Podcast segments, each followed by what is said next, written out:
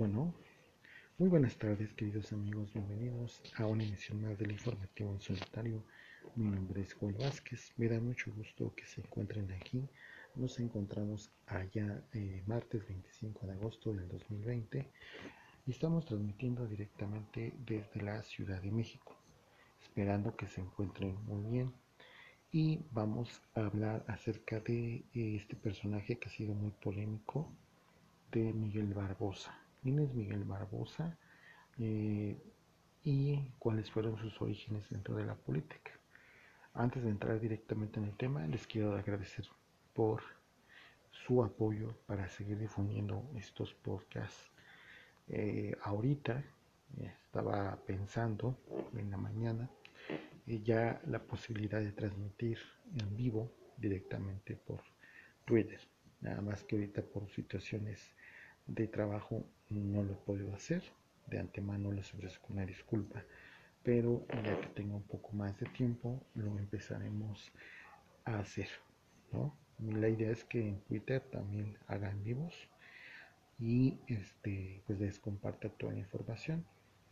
Les agradezco mucho que estén conectados nuevamente. Estamos transmitiendo desde la Ciudad de México para todos ustedes.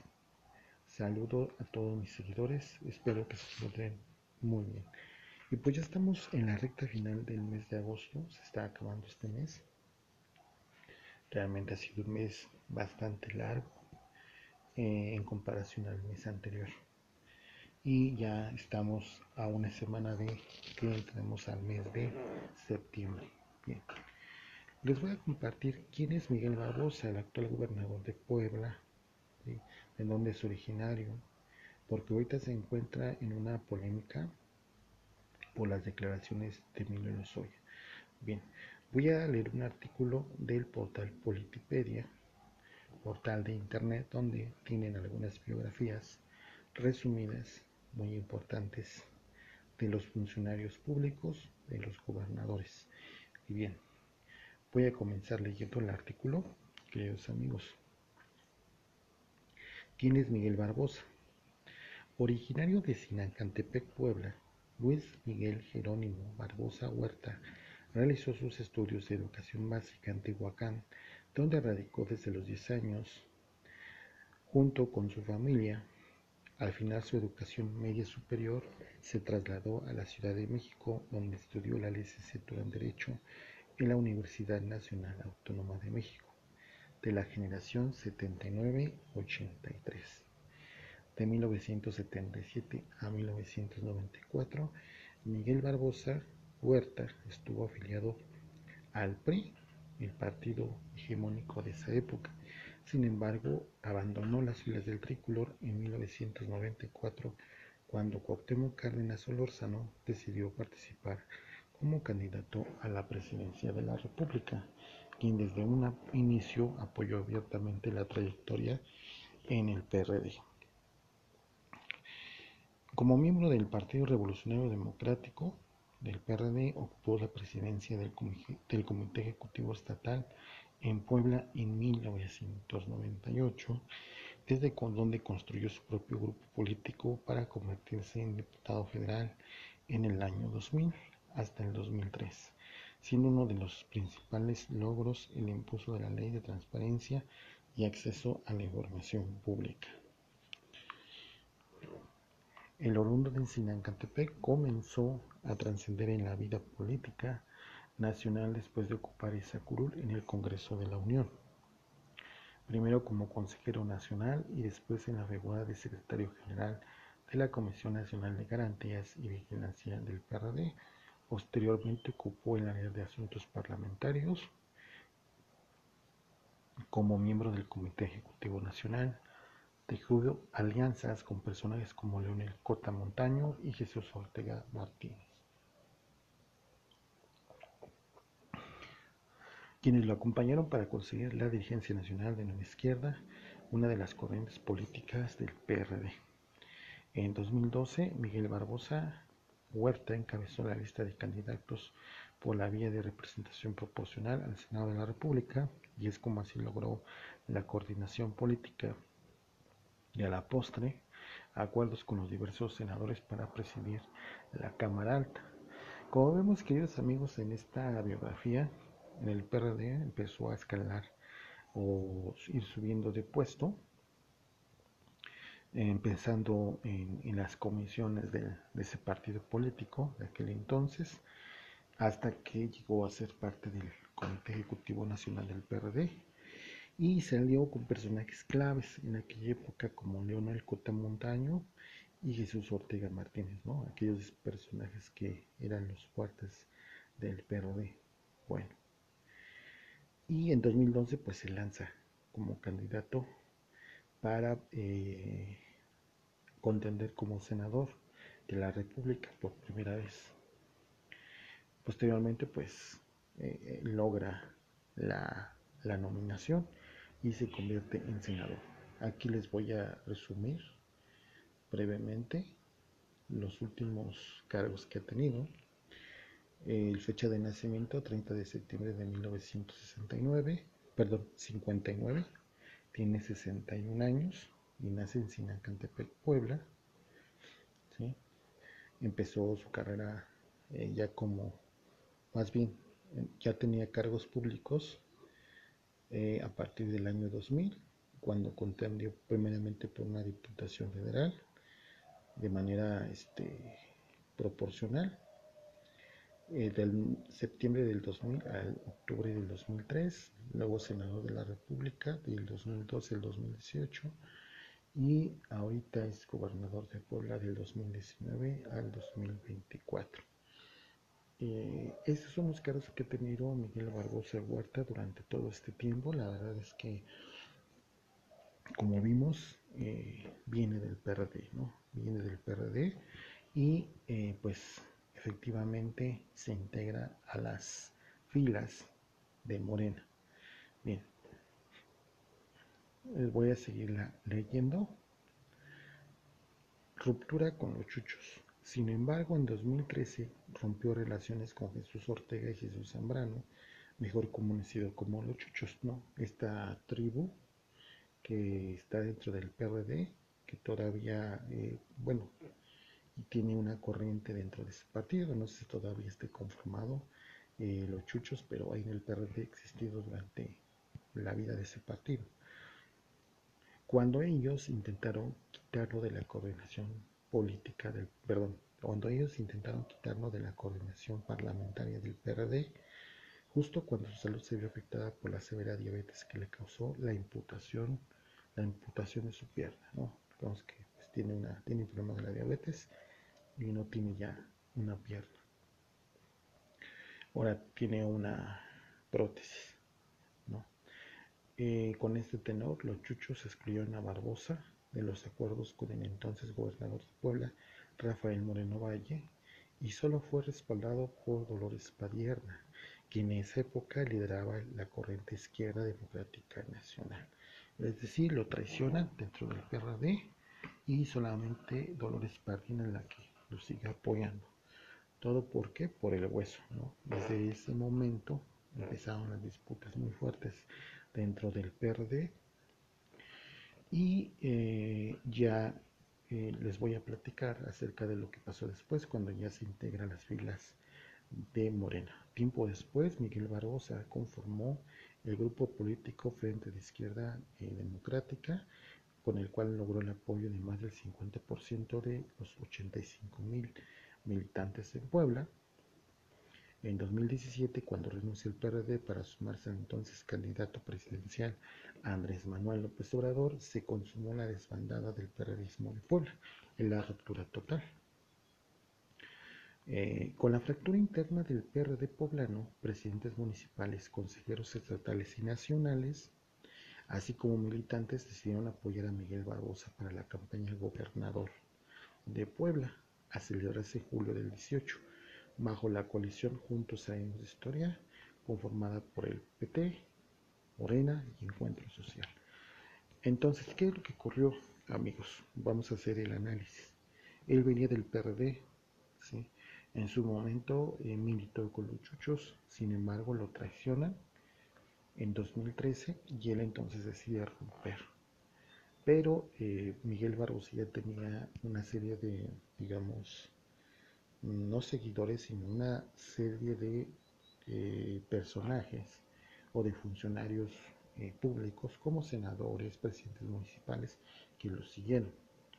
A, través de esa ruptura lo impulsan para que se integre a las filas de Morena, ¿sí? cuando empiezan la desbandada. Recordemos que ahí empieza la fractura del PRD, de, quitar a los chuchos, porque se empiezan a carcomer el partido, políticamente hablando, y entonces sus seguidores, sus adeptos de Miguel Barbosa se van con él ¿sí?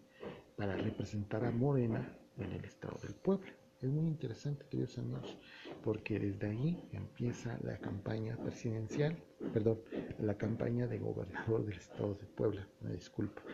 Entonces, hace un frente de frente de izquierda democrática para contender por la gobernatura del estado de Puebla. Entonces, eh, eh, se une Encuentro Social, el PT y Morena. Y continúo leyendo, a pesar de que el PRD se alió con el PAN, fíjense nada más, traicionó todos los, a todos los ideales del PRD. Recordemos que el PRD era de izquierda, entre comillas. Se aília, se, se forma una alianza con el PAN para apoyar la candidatura de la esposa del hoy fallecido eh, gobernador, exgobernador Rafael Moreno Valle, eh, la candidatura de Marta Erika Alonso. Recordemos que el exgobernador poblano promovió a su esposa durante mucho tiempo, desde inclusive desde cuando él era gobernador. Sin embargo, muchos líderes perredistas no estuvieron de acuerdo con esa situación y le dieron la espalda a la esposa del entonces gobernador de Puebla. Bien. Eh, luego sigo continuando. Derrota, impugnación y helicópterazo. Tras salir derrotado de los comicios, Miguel Barbosa decidió impugnar la elección por acusar para acusar de fraude a Javier Moreno Valle. Dicho litigio Duró hasta el 8 de diciembre de 2018 y terminó con la ratificación de Marta Erika Alonso en el Tribunal Electoral del Poder Judicial de la Federación como gobernadora electa de Puebla, con cuatro votos a favor y tres en contra. Logros legislativos. Como diputado federal logró la emisión de la Ley de Transparencia y Acceso a la Información Pública. Más tarde impulsó reformas a la Ley Orgánica de la Cámara de Diputados Federal para que los grupos parlamentarios fijen una postura respecto a los informes de gobierno. Por otra parte, reformas a la Constitución Política de los Estados Unidos Mexicanos, favoreciendo el veto presidencial. Como gobernador de Puebla, Miguel Barbosa decidió no visitar la Casa de Gobierno llamada Casa Puebla y despachar desde Casa Guayo. Bueno, eso ya es donde él se encuentra. Desde su toma de protesta se ha caracterizado su gobierno por destapar los actos de corrupción que se sostuvieron durante el gobierno de Rafael Moreno Valle.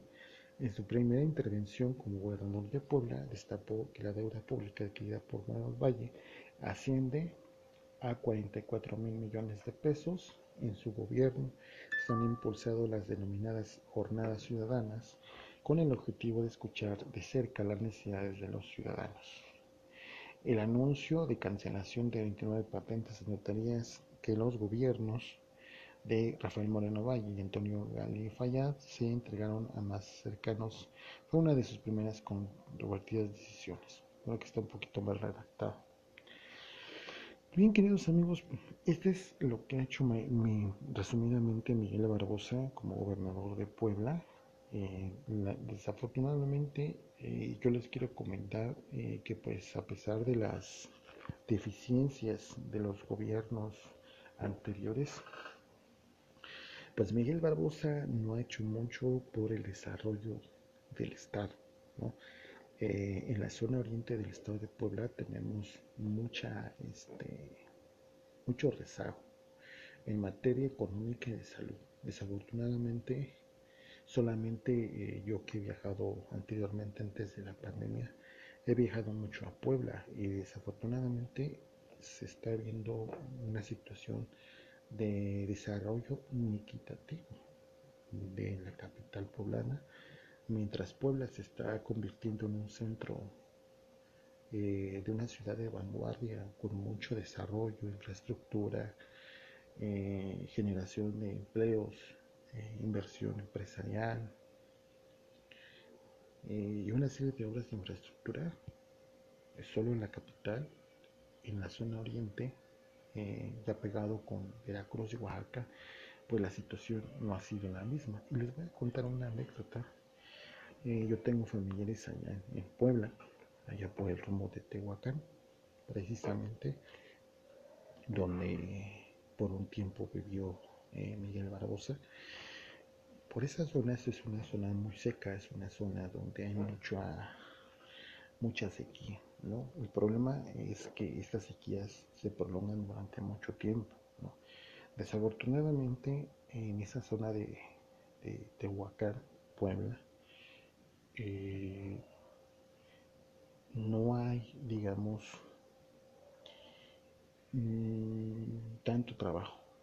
Mucha de la gente, sino que es entre un 70-80%, pues no radica ahí, se va a trabajar a Puebla, se va a trabajar inclusive a los Estados Unidos. O sea, realmente no hay mucha oportunidad de empleo. Y los que están, en, por ejemplo, en el área de Tecamachalco, Tehuacán, Tepanco, Tlacotepec, que son las ciudades más representativas de esa zona oriente, que se encuentran como a 80 kilómetros de la capital poblana.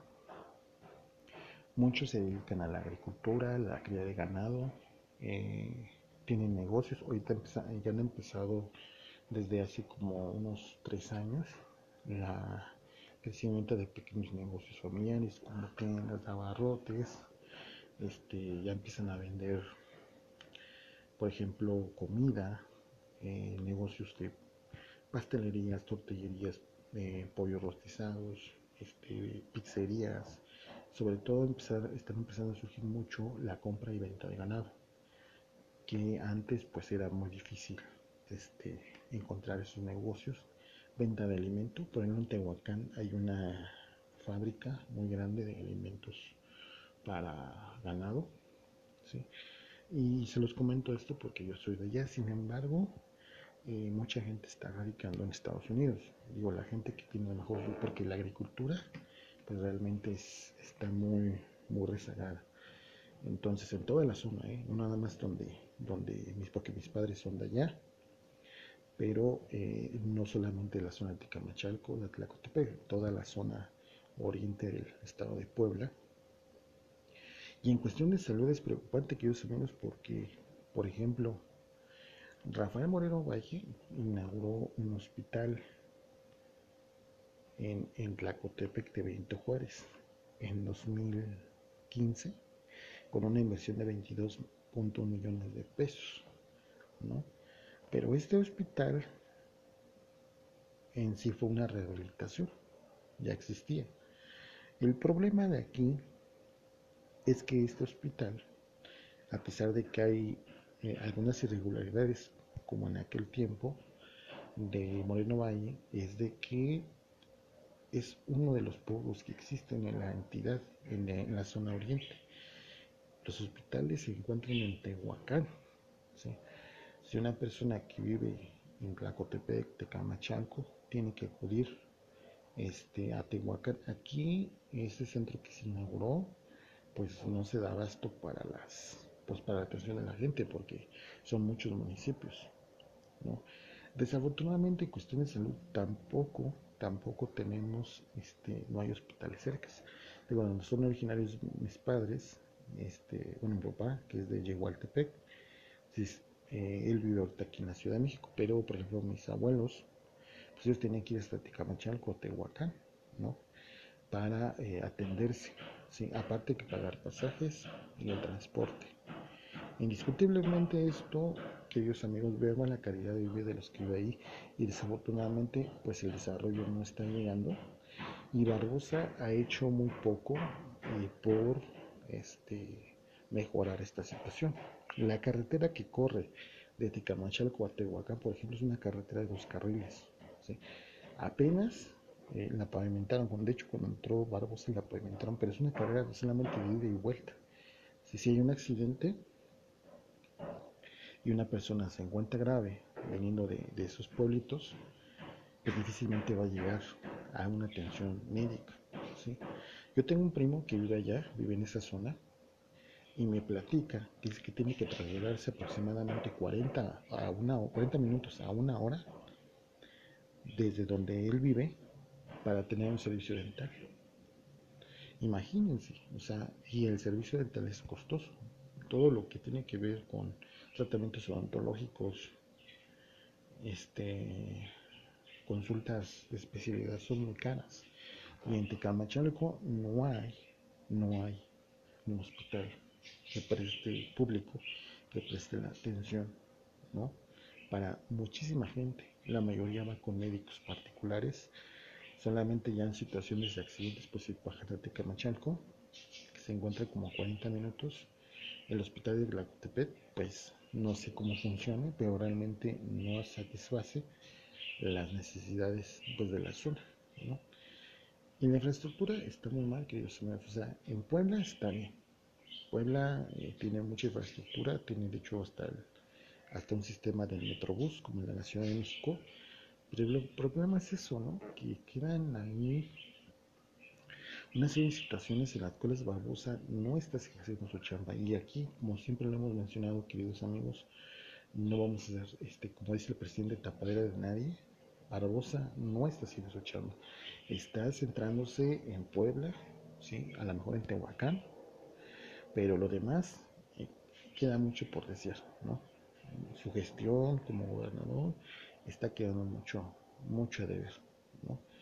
Eh, sé que no puede resolver todo, pero en cuestión de también situaciones de salud e infraestructura, como les comento en, esta, en estos relatos, porque tengo familiares allá, pues está muy mal. Y la verdad es una carretera de dos, de dos carriles.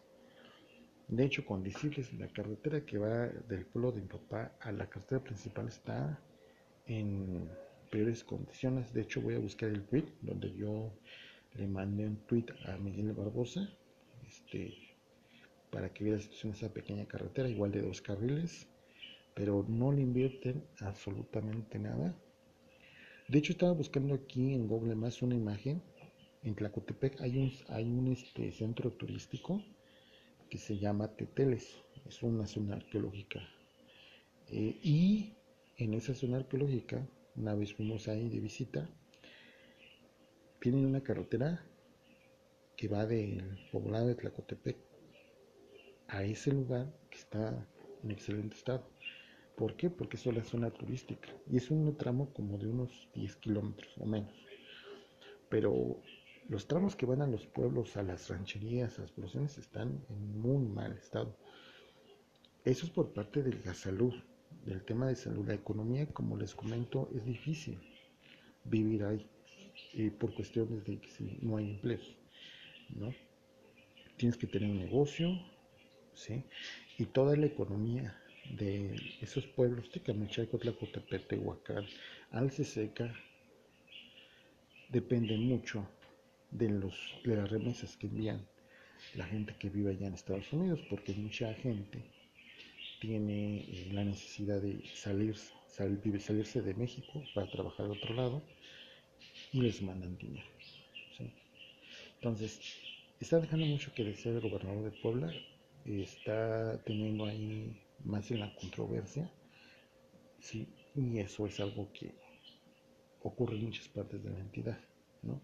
Problema de salud, sí, debería de haber más una situación de charla ahí más presupuesto para el tema de salud para acercar los servicios de la, de la gente. Yo sé que el presidente López Obrador está haciendo lo posible, pero si no tenemos el actor de los gobernadores, queridos amigos, en el caso de Miguel Barbosa, pues difícil, difícilmente va a haber un desarrollo más para aquellas comunidades, sobre todo porque no llueve, o sea, es una zona seca, ¿sí? es una zona donde solamente a lo mucho un 10% tienen cultivos de riego, lo demás es de temporal.